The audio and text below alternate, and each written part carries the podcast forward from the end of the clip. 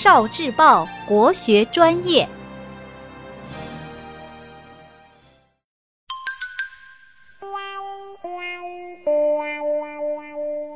国学小书屋，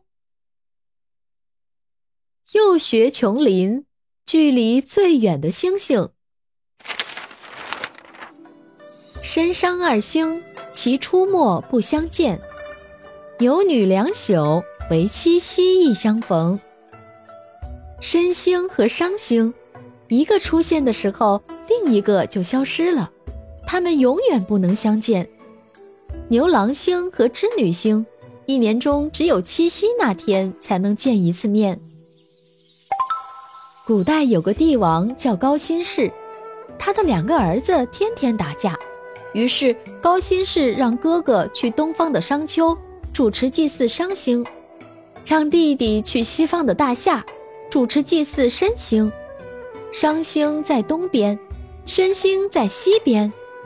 一个升起时，另一个已经落下，他们是永远不能相见的星星。在晴朗的晚上，你会看到两颗明亮的星星在银河的两边。它们就是牛郎星和织女星。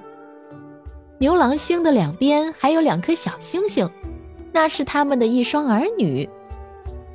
传说，每年农历的七月七日，喜鹊都会从四面八方飞来，为他们搭一座跨越天河的鹊桥，他们一家人就能团聚了。